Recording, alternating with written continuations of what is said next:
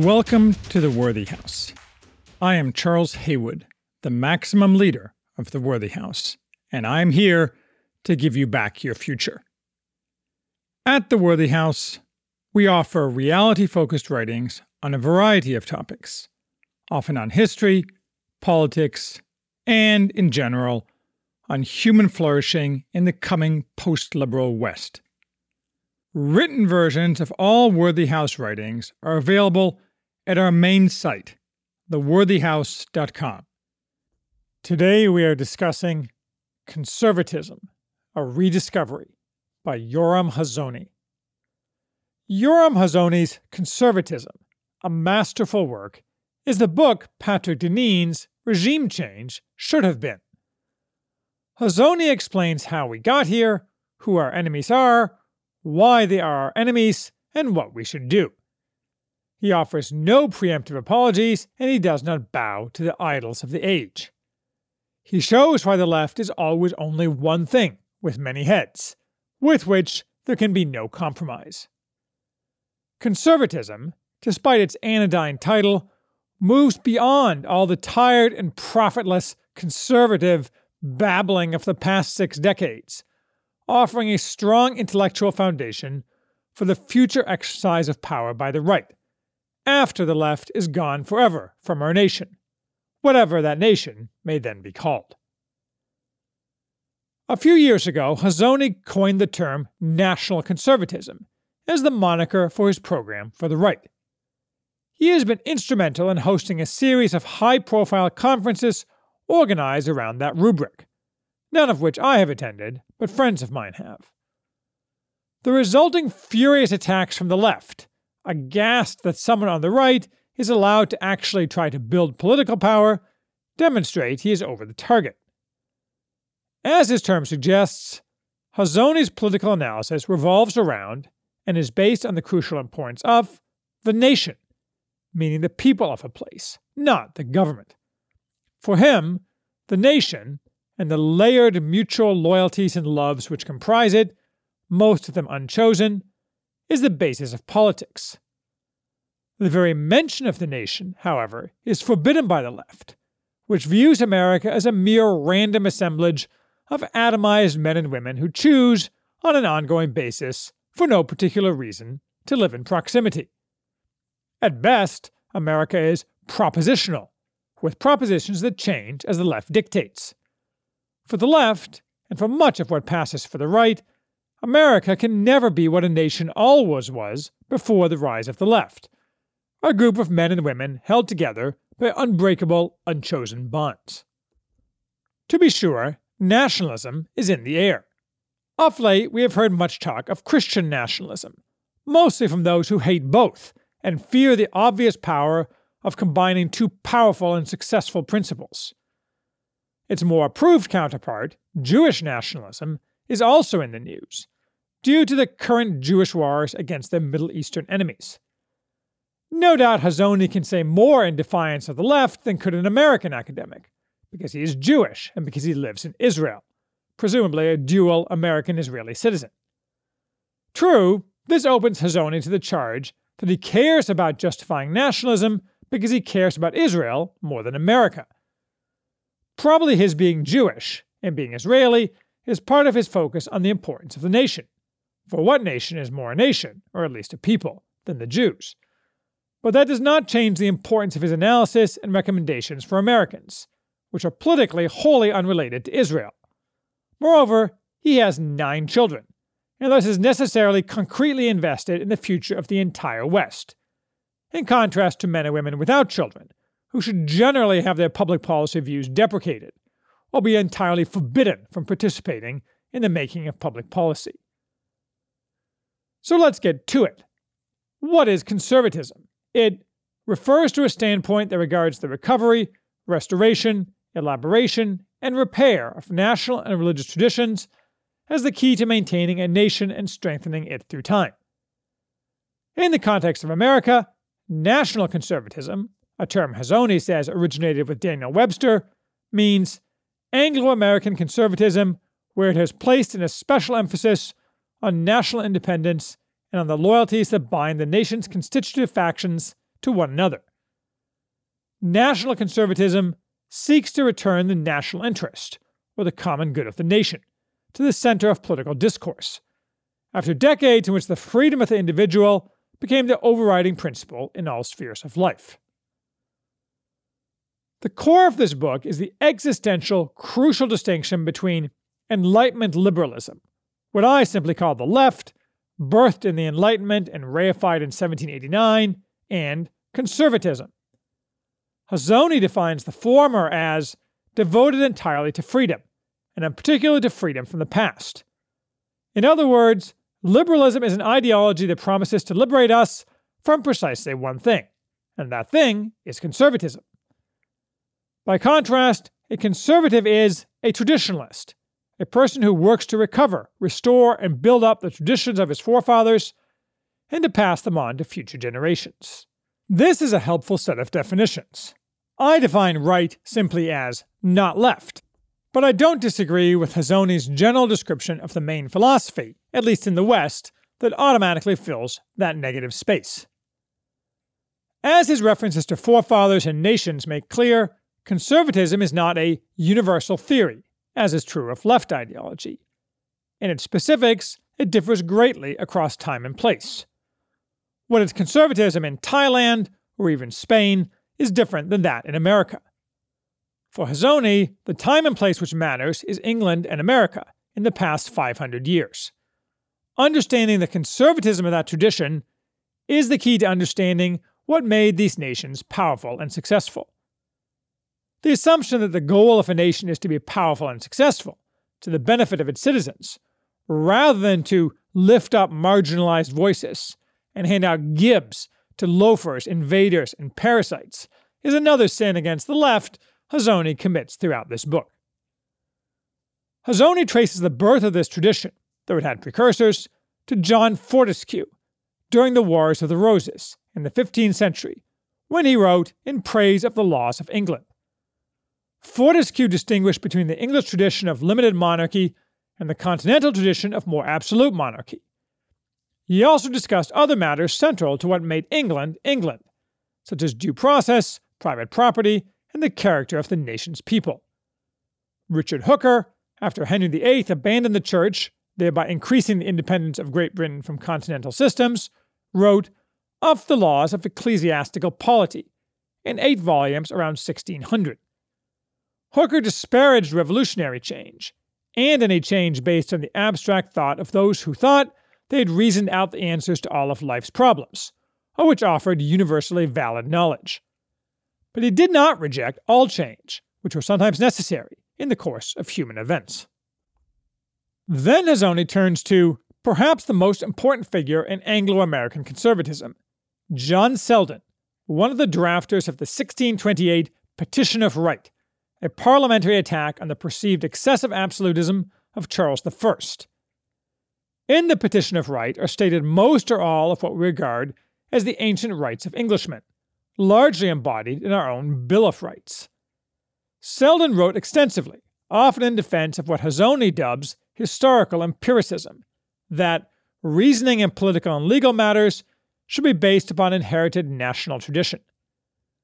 As with Hooker, this did not mean blindly following the past, but realizing that the inherited tradition preserves a multiplicity of perspectives from different times and circumstances, as well as a record of the consequences for the nation when the law has been interpreted one way or another.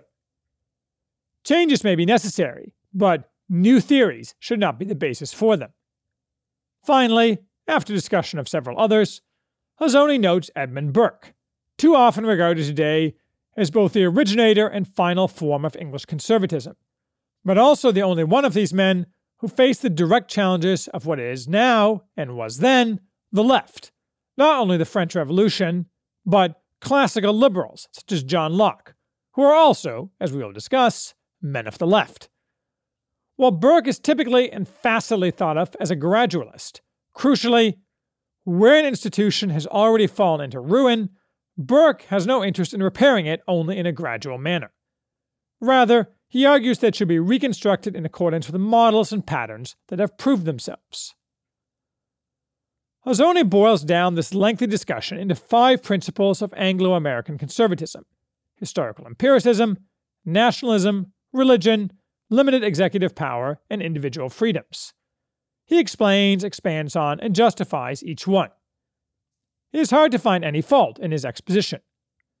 And again, he distinguishes Anglo American conservatism from Enlightenment liberalism, which believes that unaided human reason from first principles will reveal the one final universal form of government. Although, to be fair, many of the first men of the left, contemporaneous with Burke, held that limited executive power and a type of individual freedom should be part of that universal form of government. But contrary to the left's modern claims, both aspirations long predated the Enlightenment. Next, Hazony traces the evolution, and only partial survival, of these principles in the new American nation. He distinguishes among the founding fathers between those who, following Selden, wished to restore what they regarded as a system that had fallen off the track, and the radicals, such as Thomas Paine and Thomas Jefferson, who despised England and endorsed the view of the Enlightenment left, and who were the cause of not all of Anglo American conservatism surviving into the new American Republic. Though because of the deep virtue of the American nation, in particular of its ruling classes, it would take decades for most of the resulting injection of poison to surface. Hazony goes into depth. This is well covered ground, which I will not repeat, but his exposition is again excellent. The author's ongoing emphasis on the nation also dominates the next section of his book, Political Philosophy. A conservative political theory begins with the understanding that individuals are born into families, tribes, and nations to which they are bound by mutual loyalty. By contrast, the liberal paradigm is blind to the nation. Rather, it is focused on the individual, his relationship to the state, which is never the nation, and the freedom of the individual to avoid state interference. The latter is simplistic and therefore attractive, but it is destructive. The conservative paradigm has proven vastly more effective at actually generating human flourishing. And the core of the conservative paradigm is mutual loyalty, which is the primary force that establishes political order and holds its constituent parts in place. The left, children of the Enlightenment, have always been embarrassed by mutual loyalty. Instead, they exalt individual choice, to be bound or not to be bound at the whim of the individual, and they have wrongly predicted for centuries that loyalty of men to nations and tribes would soon disappear. Mutual loyalty is the basis of all societies.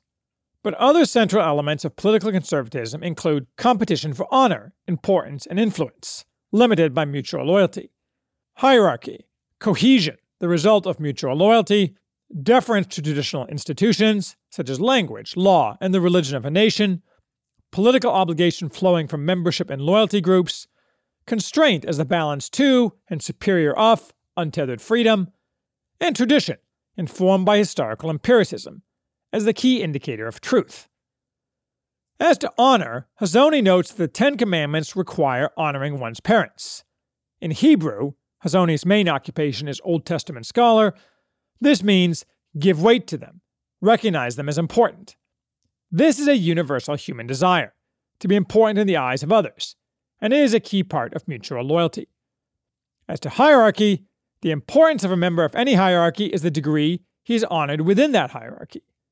Deference to traditional institutions is enforced, in part, by honoring those who uphold such institutions, not those who seek truth through critical reasoning, as the Enlightenment left would have it. Political obligation flows not from consent, but from unchosen bonds of loyalty, which may be broken, as they were in the American Revolution, but only in extreme circumstances.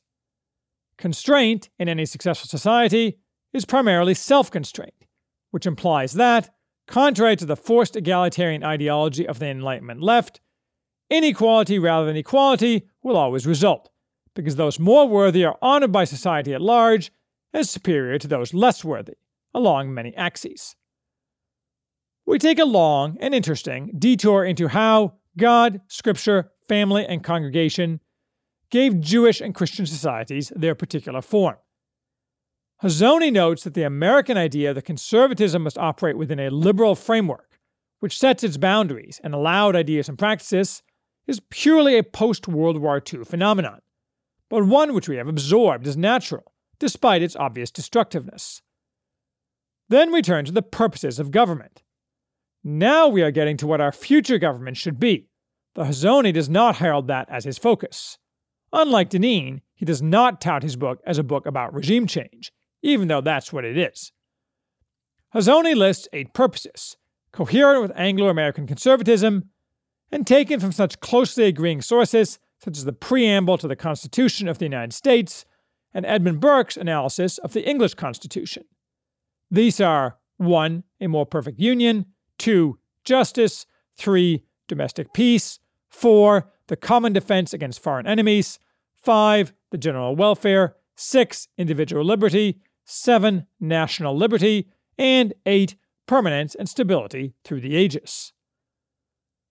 All these, which are always in some condition of tension and balance, are the opposite of viewing the nation as an arbitrary collection of individuals who choose, for now, to be joined, the standard view of the left.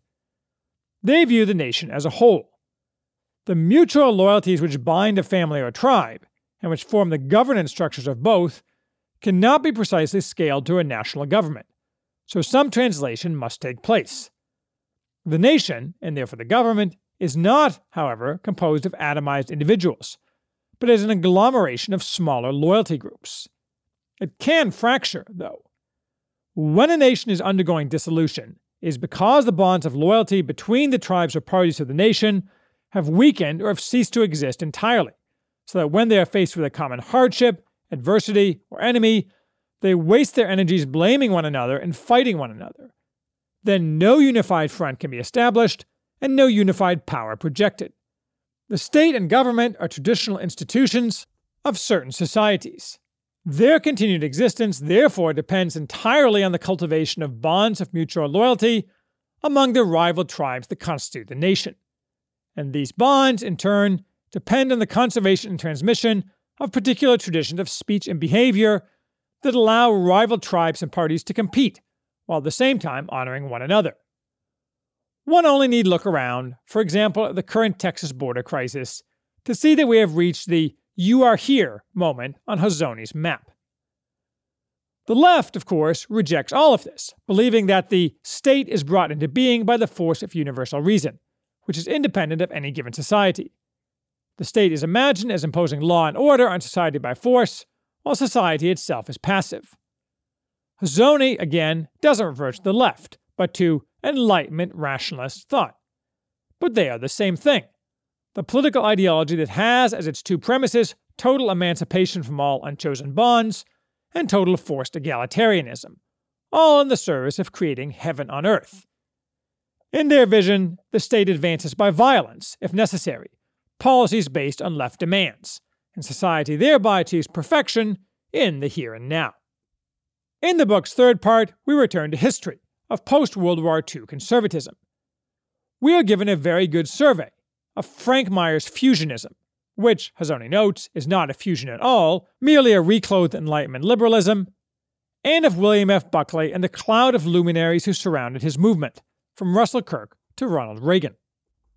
But all we need to take away is, in retrospect, we can see that the politics which emerged from the end of the Cold War in America, Britain, and other countries was devoted almost exclusively to the advancement of liberalism. I couldn't have put it more pithily myself, although I would have hurled various epithets at the Judases who led us to this pass. Hazony also notes that before the war, all Americans were Christian nationalists. The idea that is somehow undesirable is bizarre and just means the left fears Christian nationalism. Even Franklin Roosevelt, he points out, overtly espoused Christian nationalism. The left fears it today because it fears any rollback in its advances, in the increase of its power, the wholesale evisceration they accomplished of the American constitutional order, not because there's something wrong with Christian nationalism, America's original philosophy. Hazony falters a little bit when he tries to distinguish Marxism from Enlightenment liberalism, pushing back against the obvious unitary nature of the left. He claims Marxism is seeking to overthrow Enlightenment liberalism, and the liberals are in the opposition to Marxism. He ascribes the difference between the two to Marxism's supposed substitution of group oppression for liberty, equality, rights, and consent. But oppression, or rather relief from imagined oppression, has always been one of the two key elements of Enlightenment liberalism, inherent in liberty, equality, rights, and consent. Hazony does seem to be feeling a way toward the truth, concluding that liberalism might be merely a gateway to Marxism. The mechanism he proposes is that Marxist identifying of supposed oppression leads liberalism, unable to identify any reason why not, to create new rights, thereby aligning themselves with Marxism, to which Marxism responds by identifying new sources of repression. Rinse and repeat to convergence. He offers quite a subtle analysis, but it is too subtle. He is correct that Enlightenment liberalism has no defense against movement towards totalitarianism, but does not recognize that this is, and always has been, the inevitable and desired goal and end of the left, not confined to Marxism. What Hazony offers here is distinctions without a difference. The reader is a little unsure if Hazony is confused, or just pulling his punches, hoping to appeal to those on the left who feel like things have gone too far, but unable to give any definition of too far that fits within their ideology. Finally, Hazony does not neglect recommendations, wisely without claiming that he has any way to implement his recommendations. That will be left to other men, who may at this moment be emerging from the mist. He calls for conservative democracy. This is, in short, re-establishing Anglo American conservatism. It would be characterized by the following kinds of views national identity, public religion, the common law, family and congregation, proper education, the primacy of politics over economics, tightly restricted immigration, a foreign policy of modesty, the rejection of international bodies, and so forth. The political mechanism for this will be that an alliance of factions should work together to restore Christianity as the normative framework and standard determining public life in every setting. Such a settlement would vary greatly from one region or state to another, establishing a series of experiments in conservative democracy. Although, naturally, if a public conservatism is to have any purchase in a sick society, it must begin with teshuva, a personal journey of repentance and return. All this is true. In fact, Hazony's program bears a strong resemblance to my own program, foundationalism. Less aggressive, perhaps, and without the focus on techno optimism in space, but I suspect Hazony would be largely behind a foundationalist society. Yes, putting any of this into practice would require a massive fracture and remaking of American politics. But that seems more likely with every passing month. I am feeling good about it. And what of classical liberalism? Not really mentioned by Hazony, but often offered as an alternative to the left. This was, for example, the standard political stance of the so called intellectual dark web, a now defunct group of left leaning intellectuals who regarded the right with horror but could not tolerate what the left had openly become. Unfortunately, a desire to make classical liberalism an empty vessel into which one can pour everything I like about the modern world, while ascribing anything not liked to pre Enlightenment times and reactionaries, has blurred the definition of classical liberalism, which in practice now is largely I am completely a man of the left, but some of what other men of the left do is unpleasant, so I call myself a classical liberal, and direct my attacks against the right while occasionally tut tutting at the grossest excesses of the left, excesses I will embrace in a year or two. But enough snark. We can be more precise. What is classical liberalism? Is there any possible way it is not simply leftism? Let's start with Wikipedia, which, to be sure, is terrible, though I'm pleased there is finally an article on me, but will do for these purposes. A political tradition and a branch of liberalism that advocates free market and laissez faire economics and civil liberties under the rule of law, with special emphasis on individual autonomy, limited government, economic freedom, political freedom, and freedom of speech. Every part of that definition is either not an actual element of classical liberalism, or merely a restatement of the left principles of unlimited emancipation and forced egalitarianism. Certainly, liberalism can only mean Enlightenment liberalism, which is the very definition of the left. Throwing in the rule of law is just distraction added to make classical liberalism sound good. The rule of law existed long before liberalism, and is necessarily antithetical to left achievement of their goals. In practice, it is always ignored once the left gets enough power to ignore it, including by classical liberals. Similarly, economic freedom means only to the extent not in conflict with left goals. You have no right to freedom of association, for example, in your economic dealings, under classical liberalism as its modern adherents practice it. In theory, true, one could craft an abstract classical liberalism that is only 80% or so left. In reality, it's always, or always ends up, 100% left, because classical liberals share all the essential premises of the left. And let's not forget everything good about the modern world the rule of law, due process, and all the other rights of Englishmen in the Petition of Right, not to mention scientific achievement, reason as a driving principle, and rational analysis of the world, long predate the Enlightenment, and therefore the left. All those things were developed entirely by men of the right, in societies that had no idea what a leftist was, except as a cautionary lesson Satan in the garden. Self proclaimed classical liberals, with the most egregious offender being Steven Pinker, frequently lie and claim exactly the opposite, figuring that their listeners will not be educated enough to catch their lies. But it's all silly, ultimately. Those who want to call themselves classical liberals today should just accept that they are leftists, and that it is unfortunate for them that they are junior members of the left coalition, inevitably be expropriated and exterminated as the more feral members rise to the top of the left heap. That's not my problem, though. One could expand Hazony's historical philosophical analysis to current political matters. For example, to the massive waves of alien migrants swamping America at this very instant. Why, for example, are there thousands of Burmese, Ethiopians, and Eritreans living in Indianapolis, close to me? What possible benefit to the American nation results from the importation? What does that say about our nation? But I will not talk about immigration today. That is coming. I discuss Jean Raspail's The Camp of the Saints. Hazony, however, and I think wisely, largely ignore specific political issues. Too much combination of history and philosophy with present political issues tends to date a book very rapidly, and his goal is foundation building. Unlike me, he is not openly apocalyptic, nor does he overtly call for regime change, although the need for total regime replacement is implicit in his logical chain. But if the apocalypse is thrust upon us, what Hazony offers here will be very helpful in building the new order.